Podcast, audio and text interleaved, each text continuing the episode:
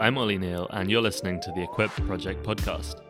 The Equip Project is designed to help young people engage with the Christian faith in a thoughtful and reasonable way. Our goal is to help provide clarity and understanding as we seek to tackle many of the cultural and intellectual challenges to Christianity. Jim, we find ourselves on the verge of 2020. We do indeed. Um, and the podcast has reached its ninth episode now as well, which is very exciting. We're on the brink of of episode ten, and um, this evening, Jim, I imagine you're going to be uh, having a, a, big celebration to see in the new year. I'm really embarrassed to admit this. My approach to New Year's Eve is so wildly antisocial. Uh, that I'm embarrassed to admit it. I turn off my, my all my electronic devices, uh, phone, everything, and I sit by my aga and read a book uh, until all the nonsense is over. Jim, I would never have thought that about you. I can, I can see you, I can see you setting off fireworks in the garden, and I like other people in principle. oh, excellent! Well, maybe we can get you along to New Year's party uh, in 2021. We'll, we'll, see about that. But we usually release our podcasts um, every Wednesday, but we're going to make an exception with this podcast. Um, we're going to release it on the 31st of December. Do you want to explain why we're making this exception? Well, the most obvious explanation is that the days between Christmas and the New Year are so disorientating uh, that we've forgotten what day of the week it is. Uh, but the clue to the real explanation is in the title of this episode. We're going to talk about hope. Now, that's a little bit of an unusual topic for us to discuss, Ollie, but many people find the turn of the year to be a difficult time. Yeah, every New Year's Eve there's the, that famous clock, uh, you know, with the countdown on TV, and there's everyone cheering, and you know the crazy firework display you often see, particularly in, in London and Singapore and Sydney. You see thousands of pounds of fireworks go up, and the crowds cheering. But at the same time, it, it's also a moment when many young adults feel lonely and helpless. Why do you think that uh, that happens? Why is there that sense of, of loneliness?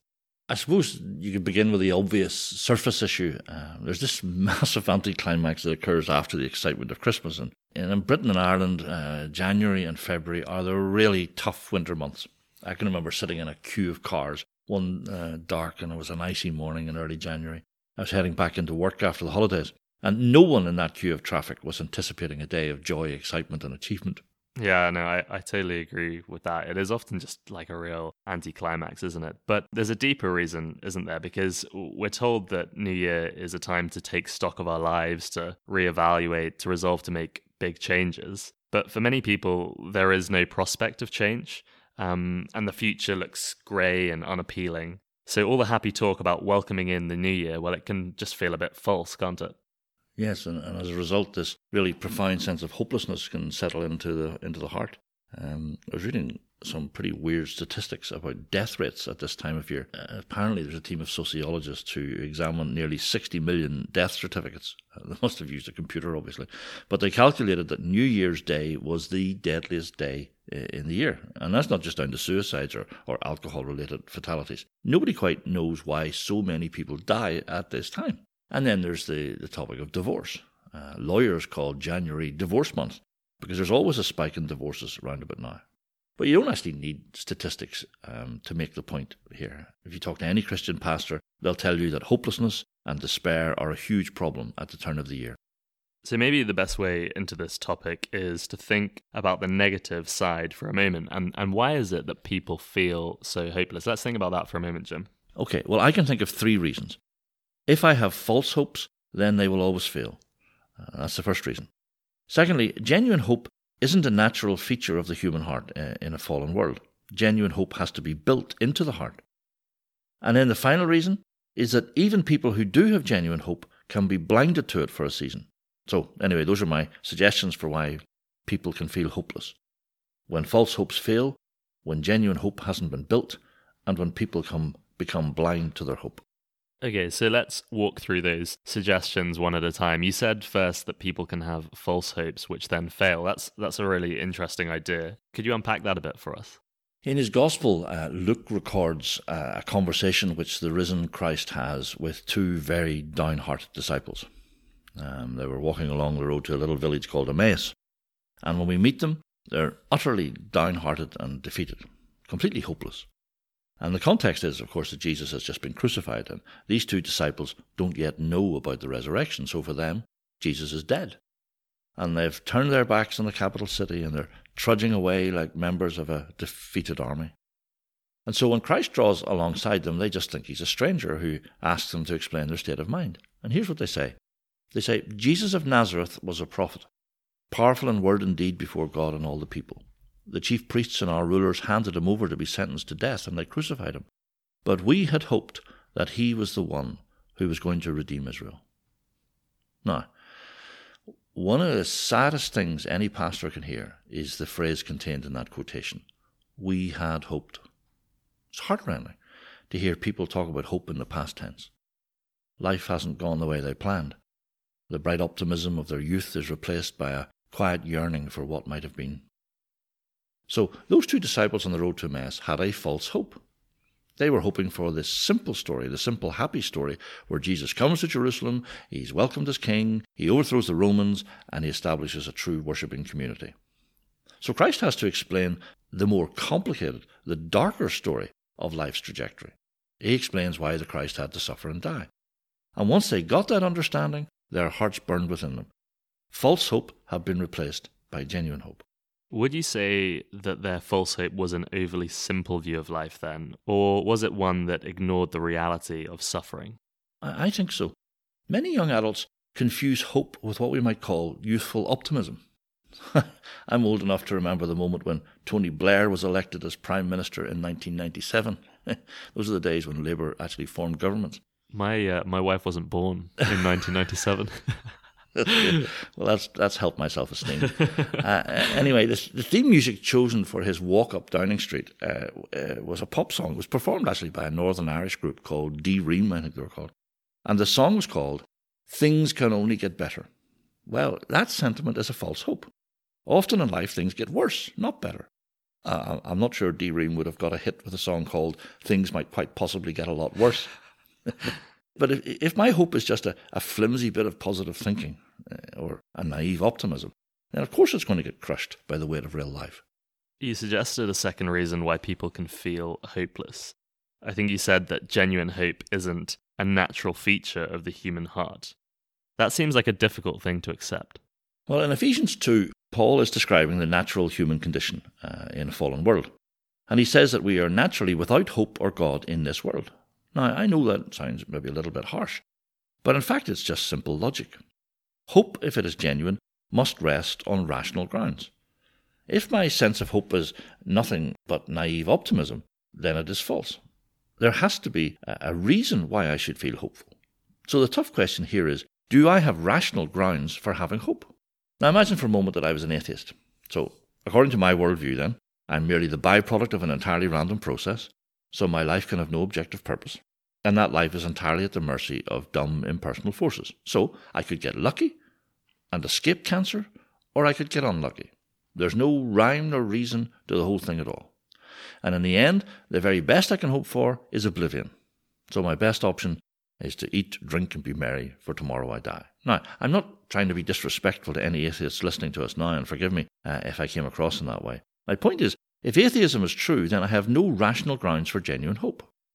On the other hand, when I become a Christian, God starts a process within my personality that slowly, over years, maybe decades, builds genuine hope inside my heart. And we're going to talk about that process in a few minutes. But my point for now is that it isn't there naturally in the sinful heart. The final suggestion you made about hopelessness is that some people who have a genuine hope can be blinded to it for a season. Could you explain how that happens? I have two very distinct scenarios in mind here, and it is vital that we don't confuse them. The first scenario involves a Christian who suffers from depression. They may have predispositions lurking in their personalities, or a chemical imbalance in the brain. And so, for periods of time, it can feel like they're oppressed by this dark cloud that destroys any feeling of hope, either hope for themselves or hope for the future in general. Depression is a really complicated subject, isn't it, Jim? And we're planning to dedicate a full episode to the topic in 2020. So, let's move on to the second scenario you mentioned. So, in a small number of cases, Christians can willfully blind themselves to their own hope. I was once contacted by a Christian who had behaved badly and they excused their behaviour by saying that they were trapped in a prison of hopelessness and anger. But of course, that prison was their own construction. Sometimes I can be trapped in a hopeless prison because I choose to live within the confines of my own petulant narcissism. So, for people like that, there is only one escape route, and that is the thing called repentance. And repentance is a psychologically healthy thing to do, even on New Year's Eve. You're very careful to distinguish between those two scenarios, Jim, because some people who suffer from depression can feel guilty about their condition and feel like it is a sin almost. That's right. So it's really it's vital that we make it clear that depression is a form of suffering that people experience through no fault of their own. That is a, a completely different situation from the willful sin I was calling out uh, in the second scenario. I want to get on to the main point of this episode, which is how we can build genuine hope into our hearts. But I guess we should really take a step back for a moment and define what we mean by genuine hope. How would you go about describing that, Jim? I was reading an article written by David Gooding last night about hope, and he defined genuine hope as a kind of certainty. Now, this is what he says This kind of certainty is based in the very logic of the love of God. It argues that if God loved us while we were still his enemies, and Christ died for us while we were still his enemies, if then we make our peace with God through Jesus Christ our Lord, we may be utterly certain and unshakably confident, confident in the logic of the consistency of the love of God. Having pardoned us for Christ's sake when we were sinners, we can be equally confident that He will not leave us until He has brought us to humanity's true destiny of glory. I mean, I love that quote. So, the Christian hope is a sense of certainty in the believer's heart, a certainty that stands on the logic of God's revealed love. Exactly. I said earlier that genuine hope has to stand on rational grounds. There have to be compelling reasons why I can feel hopeful. And it seems to me that only Christianity gives us that rational ground on which to stand. God loved me while I was still his enemy, but now I enjoy peace with God, so it would be simply illogical for me to feel uncertain about his loving plan for my complete salvation. The real meat of this episode, I feel, is contained in the phrase you used earlier when you said that genuine hope is built over time into the Christian heart. How does that process work? Well, the early verses of Romans chapter 5 describe the slow, gradual process by which hope gets built into the believer's heart. Paul says, We boast in the hope of the glory of God. Not only so, but we also glory in our sufferings, because we know that suffering produces perseverance, perseverance, character, and character, hope. I can see the process he's talking about in those verses. It starts with suffering, and then suffering produces perseverance, perseverance, character, and character produces hope. But that all seems quite counterintuitive because how can suffering produce hope? Well, let me start with a personal testimony. I have much more hope in my heart now, after my wife's death, than I had before that suffering began. Now, you're right, Ollie. That does seem completely counterintuitive. Suffering is a bit like a crucible that can change us at the deepest level. Old values get swept away, and new ones become built into us. We are forced to examine the reality of our beliefs, and that process reveals the genuineness of our faith, not to God, but to us. We suddenly are gripped by the truthfulness, the sheer reality of the Christian story. And the deeper that conviction sinks into us, the more understanding we get about life now and in eternity.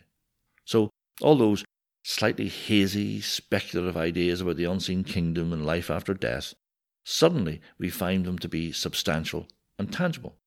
So, what is going on during suffering is that our worldview gets remade, not just in our minds, but at the level of our character.